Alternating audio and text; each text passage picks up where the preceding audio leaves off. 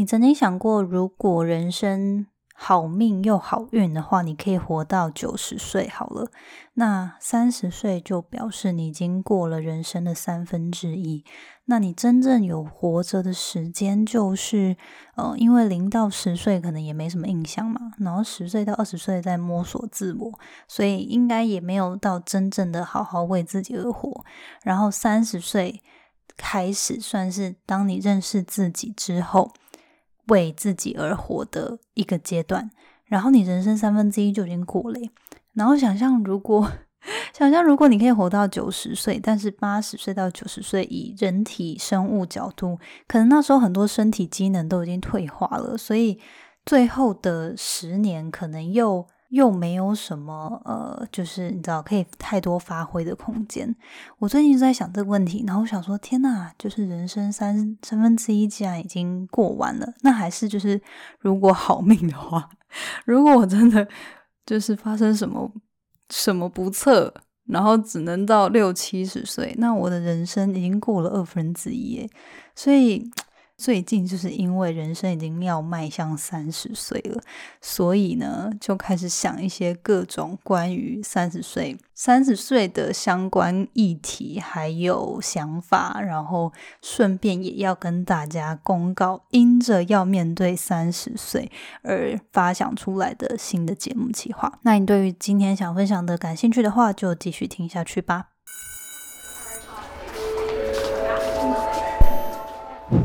Hello Hello，我是 Janet。你的人生还没有下课，因为我将在这里跟你分享那些学校没教的事。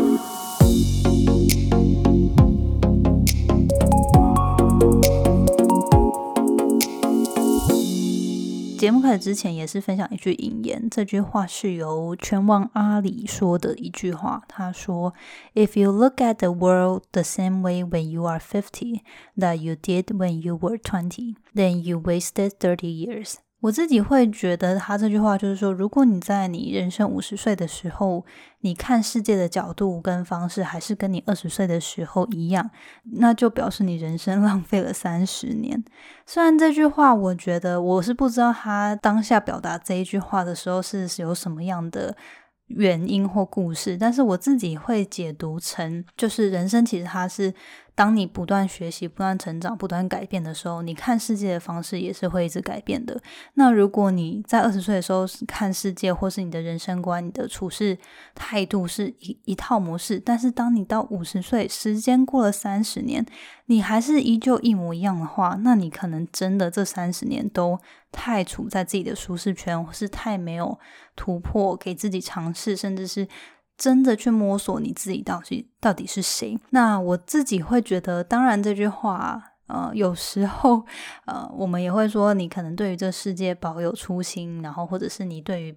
嗯，像是信仰啊，或者是人生真正值得追逐、坚定的东西，我觉得那个对那样的东西坚定不移，可以。维持很多年，那是很棒的一件事。但是我觉得这边我自己会把它看待成，如果是就是对于你自己的世界观，你与人相处，然后你自己个人的成长，然后你怎么看待这个世界的一切人事物，然后那那些方式，如果你二十岁跟五十岁是一样的的话，那真的表示可能过去三十年没什么成长。所以我觉得这句话就是，嗯。算是今天想要分享，因为就是我自己要迈向三十岁了嘛，十今年十月就正式满三十岁，我还在这边死拖着最后两个月不放，想要抓住我二十 twenties 的尾端，就是死死抓着它不放这样。但嗯，就随着时间渐渐到，然后近期我有一些好朋友是我的同学，就同才嘛，那他们。就陆陆续续开始过生日，所以应该说跟我一起读书的这些同才，今年都陆陆续续开始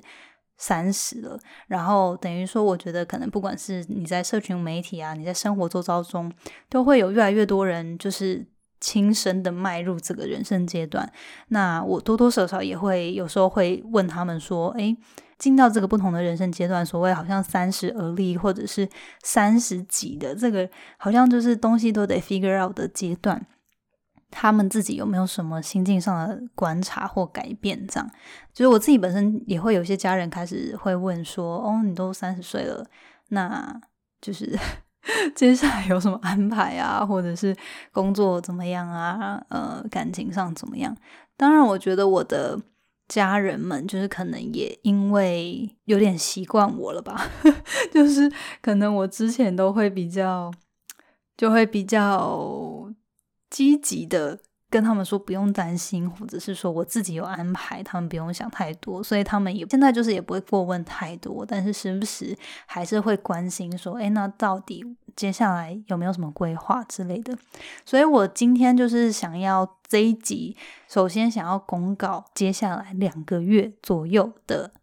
一个算是特别企划节目的特别企划，再来呢是分享我自己。想要记录一下现在这个 moment，准备迎接三十岁的自己的一些反思跟感想。那或许有些人，如果你们目前也在经历这个阶段，然后甚至我知道有些人可能现在才二六二七，或者是更年轻，也会开始觉得对于三十岁有点恐慌，或是有点呃，就是紧张吧。所以我觉得今天就是除了想要分享接下来有一个特别计划，然后还有分享我自己要迈入三十岁。的反思，这样好。首先，关于节目特别企划呢，就是因为我要迈入三十岁，然后我就觉得过去我自己对于三十岁有一个想象，或是有一些刻板印象。那不管这些东西是来自家庭、世俗，就是社会成长过程中社会给我们的一些教育，还是就是我生生活周遭中的一些人事物，我就觉得。呃，还蛮值得去记录、反思一下的。然后有些东西现在已经可以比较抽离去看待，那但是有些东西，我觉得不只是我自己，可能身边也有很多人都会陷在同样的紧张跟忧虑当中。所以我想要做一个特别计划，是在接下来两个月左右的时间，我会透过做人物访谈，去访问目前已经正在经历或者是已经度过他。三十岁这个人生门槛的来宾来聊一聊他们呃，就是进到这个阶段后的一些反思跟人生经历，就他们现在的生活模式啊，然后他们自己反思，可能过去在二十几岁想象的三十岁，跟他现在真的进入三十岁有没有什么不一样的地方？那我自己会觉得说，常常因为当你真的能听到一些可以破除。你印象中，就是你印象中的恐惧的真实故事之后，你就可以找到勇气去告诉自己说，那些恐惧其实都只是在你的脑海中而已，而不是真实发生的。现实生活中，就是有人三十岁，可能就算没有车、没有房，也没有多少存款，但是他还是在人生某些面向非常成功。或者是如果有些人，他可能他的三十岁是。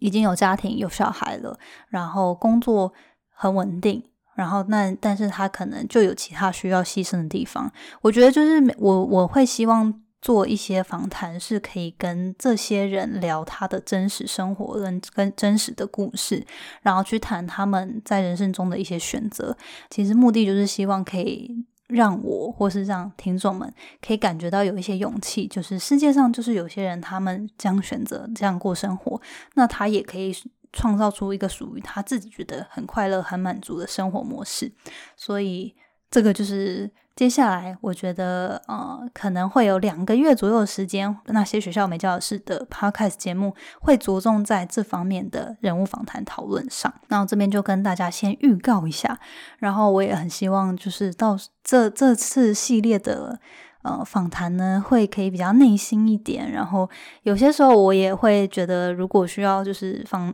来宾。会需要保护他的身份的话，可能就会让他们匿名的出现，然后不会像过去访问很多其他来宾是告诉大家他们在干嘛，然后也可以去追踪去支持他们这样。所以我觉得这次会稍微做这样子的调整，然后我自己很期待，也觉得应该会很好玩，然后很兴奋，想要听大家就是已经进入到三十岁的各种生活样貌。好，这是就是接下来的新企划公告。那第二部分想跟大家分享，就是我最近在写日记的时候，我还很有点可爱，就是我还会写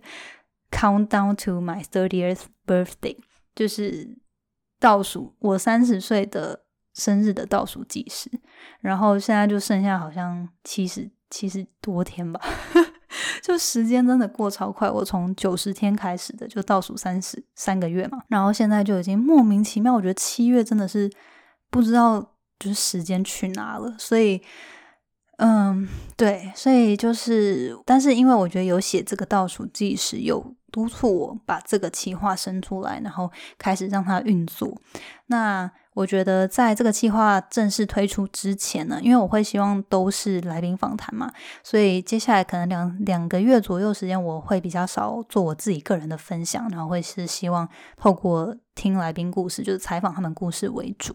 那我觉得就在这个第一集呢，我自己会想要记录一下现在的自己，然后呃去反思一下，准备迎接三十岁的自己，去回想可能现在的我跟。当初还在二十出头的我的一些差异。好，那我觉得主要就是想前面，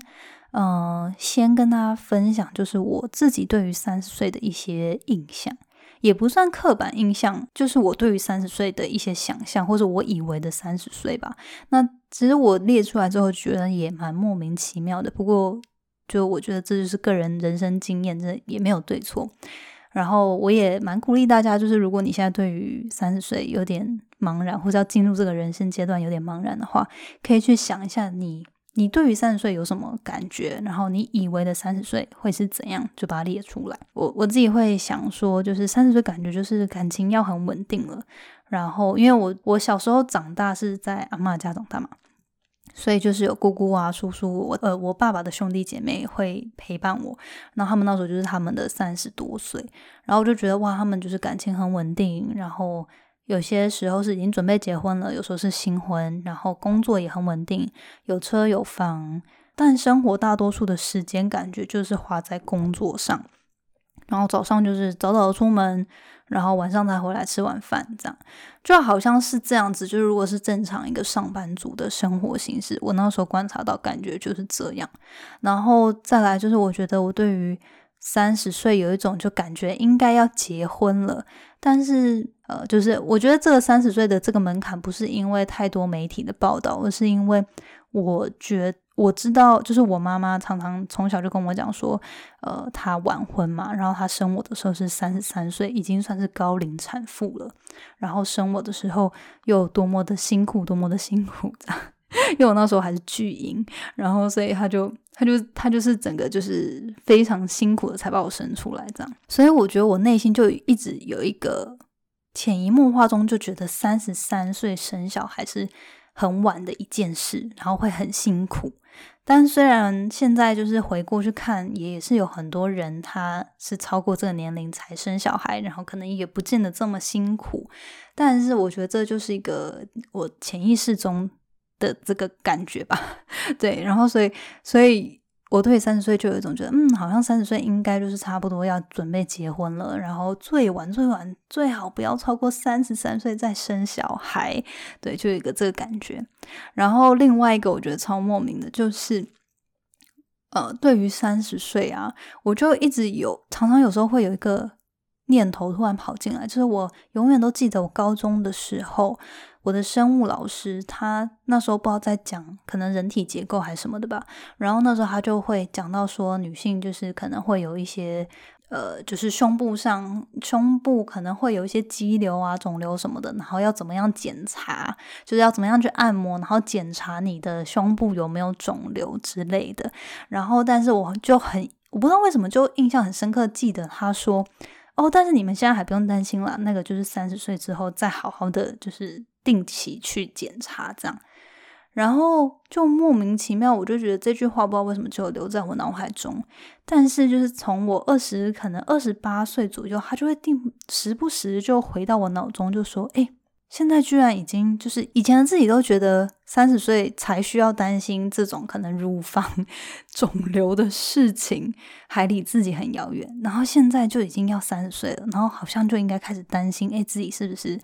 会要定期检查，或者是说身体上是不是会有呃一些问题之类的。然后我就觉得，就我觉得这很莫名，但是就是莫不知道为什么，他就他就有在我的脑海中留下一个印象。好，那虽然就是这三这三个例子呢？听起来就有点莫名其妙。不过，如果大家自己去想一下，就我相信每个人一定都会因为自己成长的背景，然后人生的历程，对于三十岁就是有一个预期或想象。然后这些东西虽然不见得是对的，不过就是它就是存在在那。然后呢，呃，我觉得也因为现在我们懂得自我成长，或者是懂得去检视、觉察自我。的一些想法啊，跟信念，我们也会发现说，其实现在世代上。就是世代转换已经很大了。以前可能一份很棒的工作，就是在大企业里面，然后当一个安稳的上班族，然后花很多时间在工作上为公司卖命。但是现在的世代已经是非常不一样了，然后有很多成功的方式也与过去不同，然后成功的样貌，我觉得也不是一种。就三十岁，我觉得真的是有无限可能，每个人都可以有自己的选择，还是可以过得很快乐、很充实。所以我自己会觉得。为什么想做这次的特别计划？就是希望可以记录，然后一边听一下别人是怎么样度过他们的三十岁。我也很好奇，知道他们是否跟我一样，也会有那些担忧不安，然后纠结，然后他们是怎么样克服的？对，然后就也希望透过这样子的记录跟大家分享。那我自己就是虽然三十后呢还没进入到，可是现在处于二十九的自己，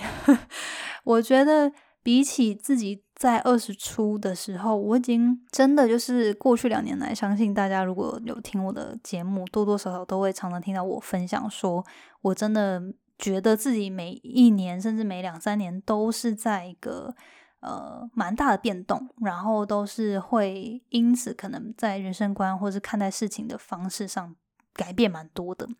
啊，所以我今天想要。跟大家分享三个，我觉得从当初可能刚进入到二十岁到现在，我觉得最大的不同吧。那第一个呢，就是我觉得二十几岁的自己，大学甚至硕士，甚至刚出社会的自己，我觉得可能二十七岁以前，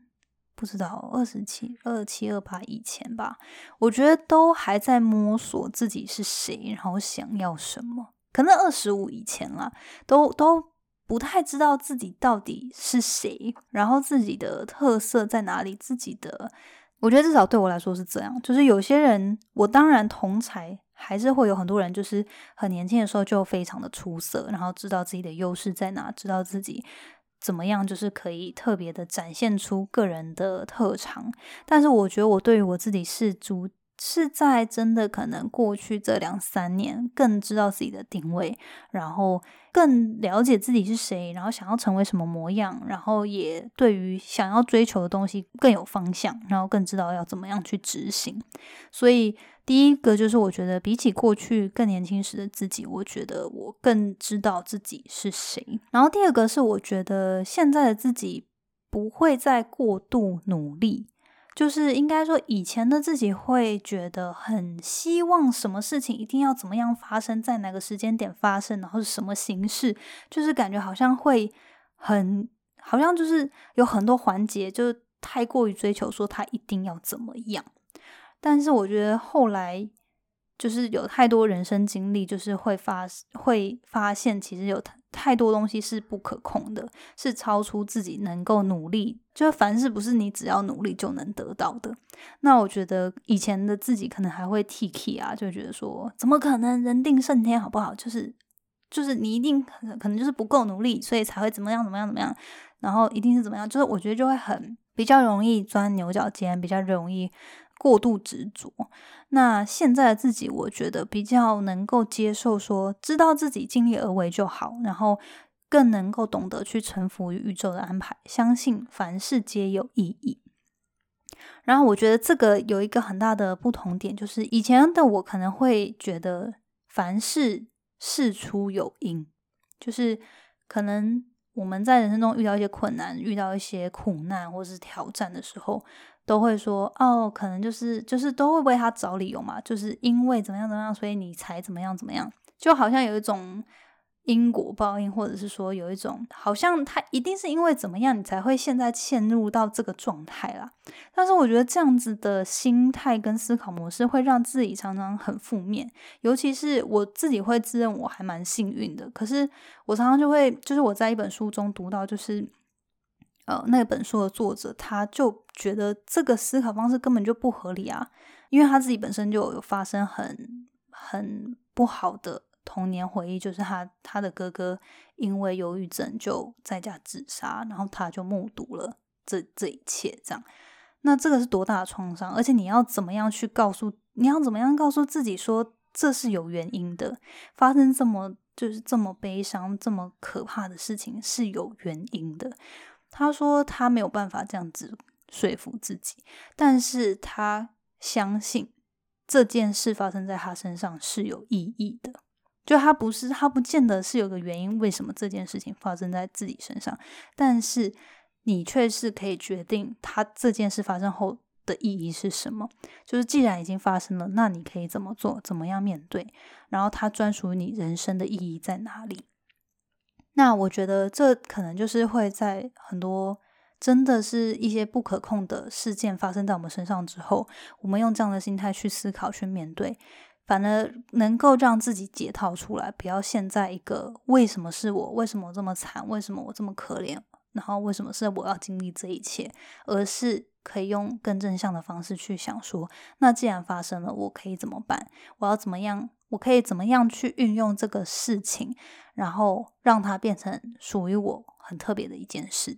然后我觉得，就是这个心态也是让我在我觉得二十中后更呃泰然一点吧。因为我觉得那时候在美国可能有经历过转职啊，然后还有签证不顺啊什么的，就是有蛮多低潮的时候的。那很多时候，我觉得真的是。有一种好了，我已经尽力了。如果老天要让我留在美国，这些东西就会顺；如果没有的话，那我就没关系，我就再想办法找其他出路。这样，我觉得如果是这样比较泰然的心态，然后就觉得好，自己尽力就好，去面对一切话就。一切会比较舒服，就是你的生活不会这么的纠结，然后给自己过多的压力。对，所以第二点是，我觉得我不再过度努力，然后尽力就好，学会臣服于宇宙的安排。好，那第三点呢，是我觉得我现在的自己，因为更认识自己，所以。呃，也更努力的去过一个忠于自我的生活，比如说更懂得说不，然后更懂得自己擅长什么，不擅长什么，所以擅长的东西就尽量发挥，不擅长的东西那是否就找帮手，或者是就尽量不要去从事那些，就是要以你自己的短处跟人家长处去比较嘛。那如果你自己都不了解自己这些东西的话，那你常常就会做一些吃力不讨好的事情。所以我觉得。当你知知道自己的天赋在哪，你不擅长或是不专长的东西是什么的时候，你也可以在人生不管事业上或者是各个面向去更加的玩好这个游戏吧。就是你可以挑你擅长的东西去玩，这样。然后我觉得也更喜欢自己的喜好跟厌恶。然后，所以可以更花时间专注在自己真正渴望的东西上面，然后并且为他付出行动。我觉得要有这样子的能力，应该就是真的要花时间去认识自己，去倾听自己，而不是好像太超过的一直在追逐外在世俗的一些渴望，或者是外在的东西，或者是大家认同好像应该或是成功的定义。反而没有去真的往内挖掘你到底想要什么，所以我觉得这个就是需要透过认识自己才能知道的。所以这三个点是我觉得，嗯，就是二十出头跟现在的自己要进入三十岁，我觉得最大的三个不同点。那最后想跟大家分享，就是我近期也觉得回到引言嘛，就是。如果你五十岁的时候还跟你二十岁看待世世界的方法还是一样的话，那你人生可能真的有点白过了。然后我觉得这个的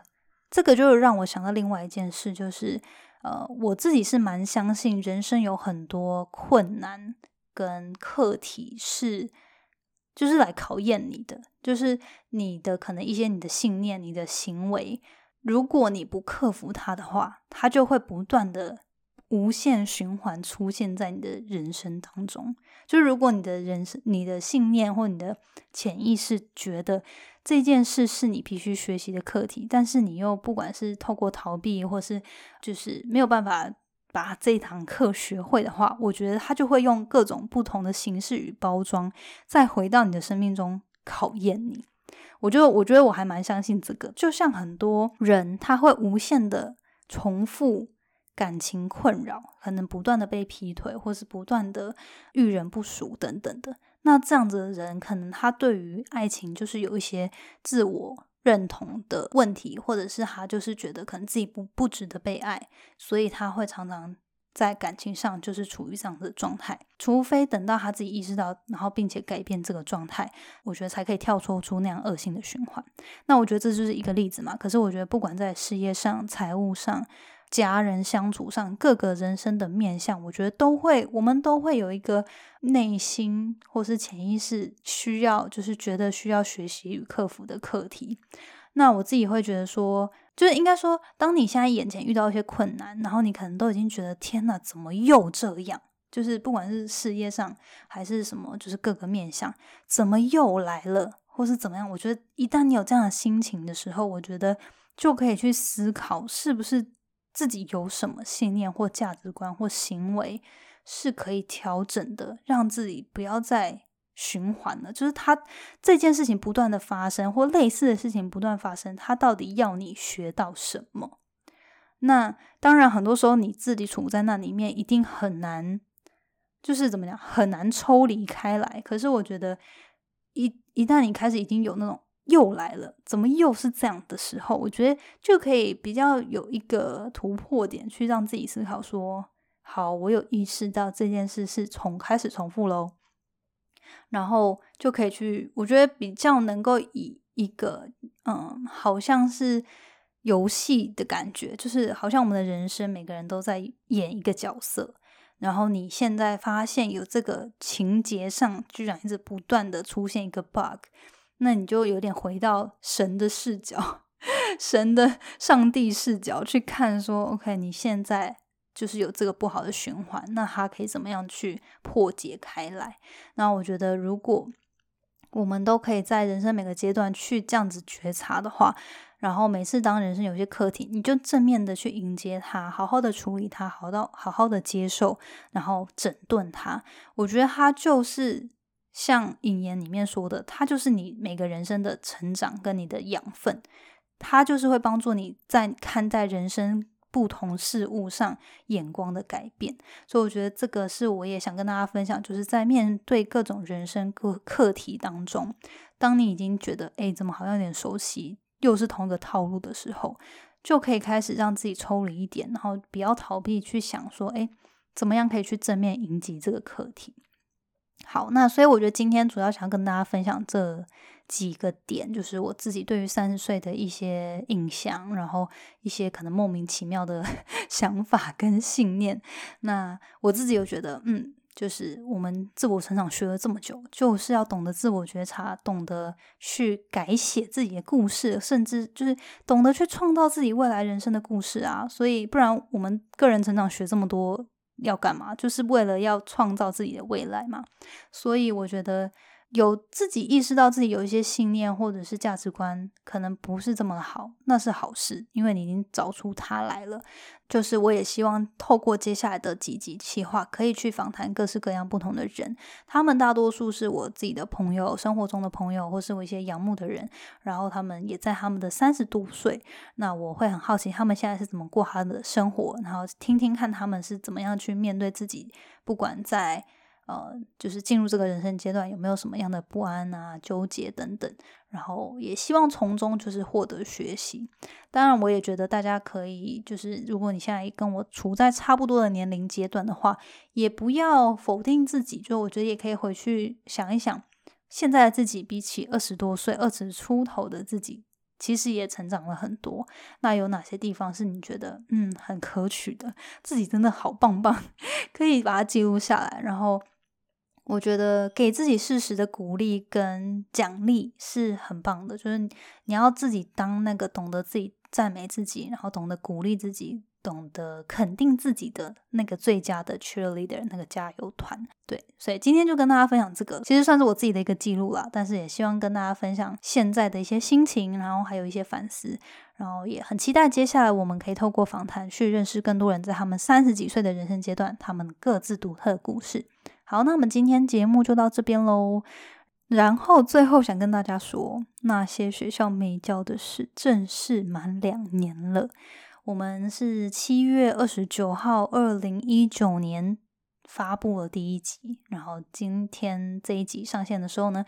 我们就已经正式的超过两年啦，耶！真的很谢谢每一位听众的支持。那今天想要跟大家做一个提醒。为了庆祝两周年呢，我们的校友订阅服务，也就是 Janet 的付费成长社群呢，从今天开始到八月三十一号，有提供限时的年缴优惠方案。那这个呢，真的是折扣呢，就是非常的多。所以如果你是关注我们一段时间了，然后觉得校友这个社群，然后我们每个月办的读书会、参会，还有不定期举办的。讲座跟交流会，对于你来说很感兴趣的，我觉得就鼓励你不要错过这次的优惠，可以一次订阅下来，因为呃打折下来都有八折、八五折左右，所以还蛮鼓励大家把握这次的特惠的。那已经订阅的校友呢，如果你有想要升级这个年缴方案去把握优惠的话，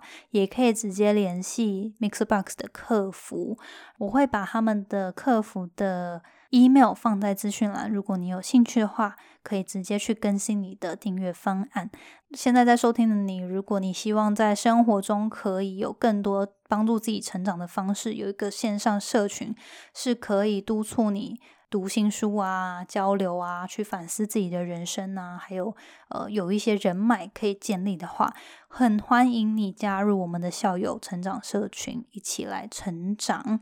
今天呢，就是想跟大家提醒，这个优惠方案直到八月三十一号为止哦。所以，如果你感兴趣的话，可以到资讯栏去点选这个优惠链接，然后就可以看到详情了。好，那以上就是今天的内容，我们下周见喽，拜拜。谢谢你今天的收听。如果喜欢今天的节目，欢迎你到 Apple Podcast 帮我打五颗星给予鼓励。希望收到我更多的分享，你可以在 IG 上搜寻 Janet Lin，我的账号是底线 J A N E T 点 L I N 底线。想要消除 Monday Blue，也欢迎你订阅我每周一都会发送的 Power Mail 电子报。二零二一年，Jenna 也将在每个季度举办听众专属线下聚会，促进大家可以交流成长。有兴趣参加的话，也欢迎报名关注哦。所有的详情都可以在资讯栏中找到哦。那我们下次见喽，拜拜。